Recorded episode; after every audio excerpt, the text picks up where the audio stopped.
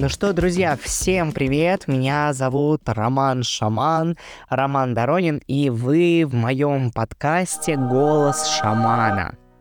Рад вас приветствовать, и я не знаю, знакомы или нет мы, но тем не менее вы почему-то попали на подкаст, который называется а, «Простите, пожалуйста, а мне в магию можно?»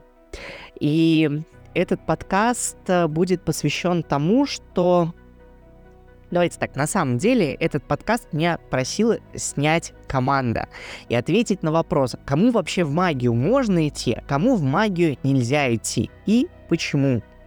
И в этом подкасте мы с вами будем разбираться с этой темой, как вообще люди приходят в магию, а, магия для всех или только для избранных, и что вообще важно э, будет делать, идя в магию, да, условно, в какие силы мы идем, для чего, для каких целей и как мы, ну, с этим придется дальше жить нам, каким образом. И прежде чем мы с вами начнем ответ на все эти вопросы, хочется задать вам вопрос вообще в этом подкасте. А что же такое магия вообще? Вот для тебя, дорогой слушатель, вот ты сейчас, давай поразмышляем с тобой. Магия это что? Магия это вжух, волшебная палочка, авадокедавра из Гарри Поттера или какое-то заклинание из сериала «Зачарованных», может быть, э, перевоплощение в аниме Sailor Moon, ну а может быть, э, меня смотрит гораздо более э, молодая аудитория, которая не знакома с этими процессами. Ну, в общем, друзья, что такое для вас магия? Вот для меня магия — это моя возможность в первую очередь слышать себя, слышать этот мир и влиять на этот мир через какие-то абсолютно нерациональные вещи. Ну, давайте приведу пример. Что значит нерациональные вещи? Нерациональные вещи — это история про какие-то ритуалы, какие-то обряды, какие-то значки, талисманы. И вот я э, условно, используя э, различные вот эти магические атрибуты, вдруг каким-то образом влияю на реальный объективный мир. Вот для меня это и есть магия. Не всегда, кстати говоря, атрибуты это что-то физическое. Иногда атрибуты это что-то очень духовное, например, медитации, э, управление реальностью, трансерфинг, так называемой реальностью. Ну, то есть это все то, при помощи чего я могу влиять на этот мир э, и двигать те или иные события э, в нужную для меня сторону. Ну, условно, древние времена мы все хотели богатого урожая, поэтому призывали дождь. Сейчас мы все хотим денег, поэтому призываем себе клиентов. Вот что такое магия. И, соответственно, ну, давайте разберемся с, вообще с тем, магия, она для всех или не для всех. Вот когда мы говорим о том, что он маг, или он шаман, или она ведьма, то мы как будто бы сразу же относим этого человека в какую-то другую касту, которая нам недоступна. Да, это те люди, которые как будто знают больше, а, больше просветленные, больше, не знаю, осознанные и так далее. Но на самом деле для меня маг, шаман, волшебник, ведьма — это абсолютно каждый человек.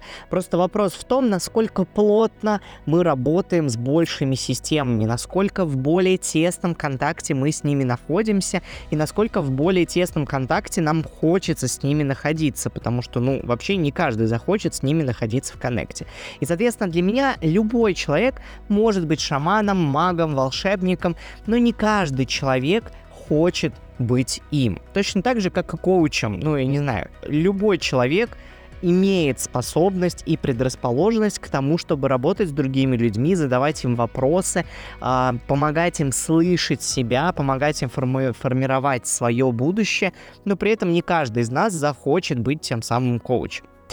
Но вот в какой же момент истории человека мы поняли, что магия не для всех, это тоже очень интересный вопрос, потому что на самом-то деле обществу выгодно, чтобы мы не слышали мир, чтобы мы с ним не взаимодействовали, чтобы мы не слышали себя. Ну, давайте так, в, тот, в то время, когда у нас феодальное общество, когда у нас есть всегда царь, когда у нас есть э, всегда какой-то, я не знаю, э, вождь, например, нашего племени, ну, вождю как-то хочется, чтобы в первую очередь слушали его, а не себя. И, соответственно, мы с вами точно так же исторически сложилось, что нам когда-то дав- давно сказали, что вот этими вещами занимаются только специальные люди, а тебе нечего туда идти. Ну, помимо того, что иногда бывает так, что сила сама находит тебя, конечно же. Иногда бывает так, что даже если тебе все вокруг сказали, тебе туда вообще суваться не нужно и туда не иди, ну, нет-нет, да сила как-то себя проявит. Вот у меня, например, так было с рунами, когда я э, еще в школьное время закрыл для себя вопрос работы со скандинавскими рунами и решил, что нет, все, руны больше не для меня, больше не буду. И спустя по-моему, 15 лет, ну нет, поменьше, наверное, спустя там какие-нибудь 13-12 лет руны вернулись ко мне в мою жизнь через других людей, когда я на Байкале, да, и мне мой друг дарит мешочек с 24 а, символами, с теми самыми а, скандинавскими рунами. Так вот, магия, она действительно не для всех. Но для кого магия является его путем, это решает сам человек, а не какой-то тест, ваш астрологический прогноз или что-то еще. Просто есть люди, которые хотят туда идти и готовы слушать в первую очередь, я еще раз говорю, магия для меня в первую очередь прослушать себя, чего я хочу, куда я хочу. Если я себя не слушаю, то я наколдую там такого. Второе, слушать этот мир, понимать, куда движется вообще, э, ну, те энергии, которые, к которым я обращаюсь, да, чего они от меня хотят, какое мое место внутри этой системы. И уже третье — это влиять каким-то образом на этот мир, я не знаю, обращаясь к ним, прося о чем-то, ну, или э, применяя какие-то ритуалы. Поэтому, друзья, если самое магическое в вашей жизни, что сейчас происходит, это просмотр Гарри Поттера на Новый год, знайте, вы можете быть тем самым Гарри Поттером, только давайте уберем оттуда Волан-де-Морта и вот эту всю историю, а оставим там ту самую добрую магию, которая позволяет Гарри Поттеру, не знаю, быть собой, э, быть успешным в карьере и, э, ну, вообще легко и радостно заниматься, творить то волшебство, которое он творит. А, Следующий вопрос, который влияет и определяет то, волшебник я или не волшебник, это на самом деле общество еще с одной стороны.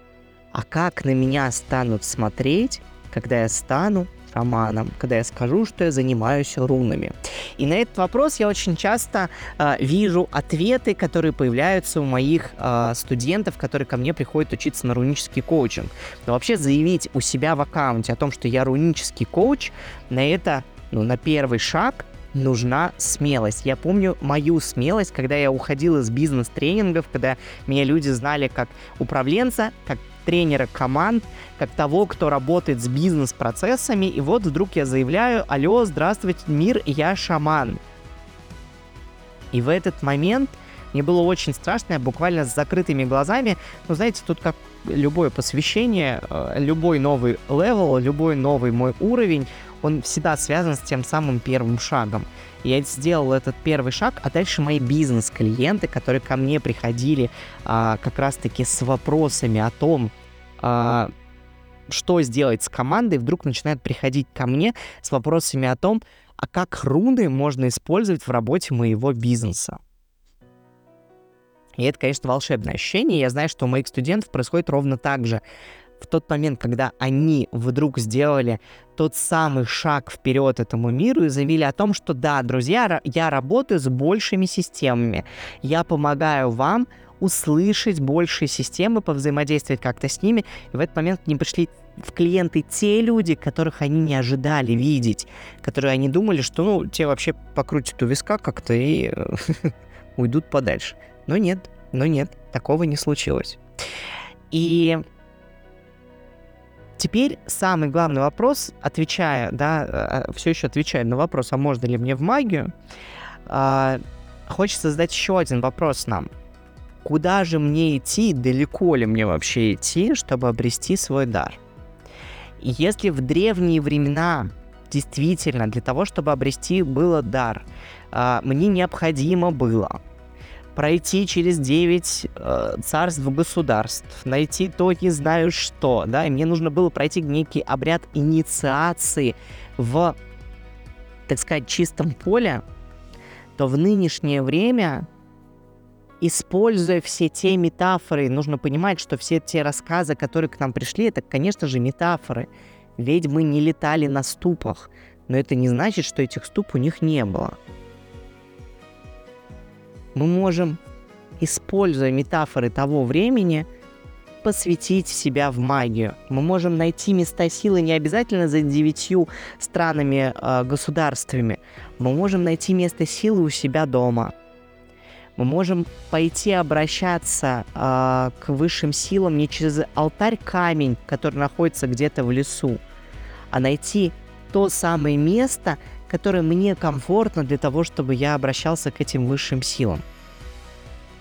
И если ответить на вопрос, нужно ли мне куда-то далеко идти, чтобы обретать свой дар, да, внутрь себя. В первую очередь для того, чтобы обрести свой дар, в первую очередь для того, чтобы услышать зов этих сил, энергий, систем, нам нужно будет пойти действительно далеко, но в себя – не в ногах правда, правда будет внутри нас. И с чего же начинать свой путь а, в руны и магию? С того, чтобы в первую очередь спросить себя, а я готов туда пойти? А мне хочется туда пойти? Мне вообще интересно, а за... что меня туда влечет? Зачем мне туда? А я готов услышать себя сейчас – вот пока я слушаю это аудио, что мне мое тело на это говорит?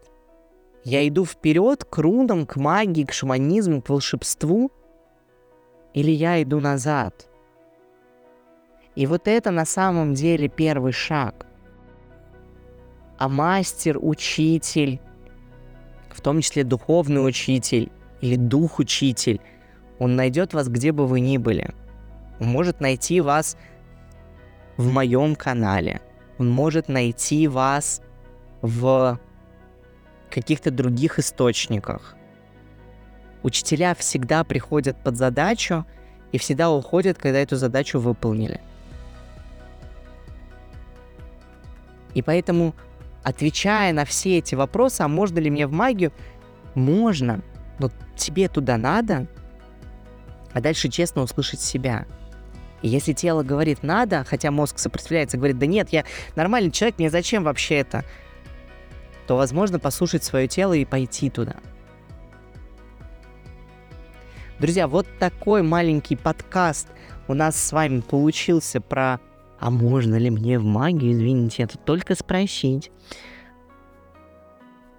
Пишите в комментарии, что вы об этом думаете. И до скорых-скорых с вами встреч.